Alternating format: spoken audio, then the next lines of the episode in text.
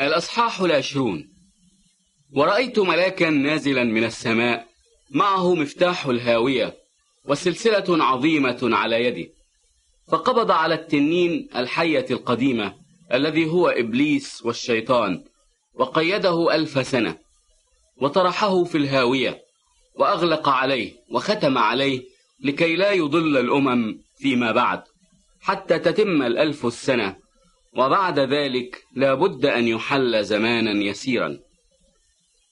ورأيت عروشا فجلسوا عليها وأعطوا حكما ورأيت نفوس الذين قتلوا من أجل شهادة يسوع ومن أجل كلمة الله والذين لم يسجدوا للوحش ولا لصورته ولم يقبلوا السمة على جباههم وعلى أيديهم فعاشوا وملكوا مع المسيح ألف سنة. وأما بقية الأموات فلم تعش حتى تتم الألف السنة. هذه هي القيامة الأولى. مبارك ومقدس من له نصيب في القيامة الأولى. هؤلاء ليس للموت الثاني سلطان عليهم بل سيكونون كهنة لله والمسيح وسيملكون معه ألف سنة.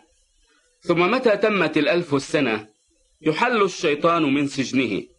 ويخرج ليضل الأمم الذين في أربع زوايا الأرض جوج وماجوج ليجمعهم للحرب الذين عددهم مثل رمل البحر.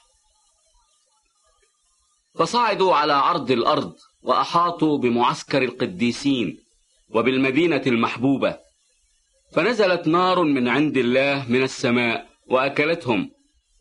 وإبليس الذي كان يضلهم طرح في بحيرة النار والكبريت حيث الوحش والنبي الكذاب وسيعذبون نهارا وليلا إلى أبد الآبدين.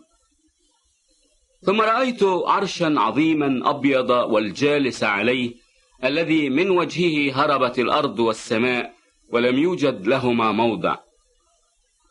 ورأيت الأموات صغارا وكبارا واقفين أمام الله وانفتحت أسفار وانفتح سفر آخر هو سفر الحياة ودين الأموات مما هو مكتوب في الأسفار بحسب أعمالهم. وسلم البحر الأموات الذين فيه وسلم الموت والهاوية الأموات الذين فيهما ودين كل واحد بحسب أعماله.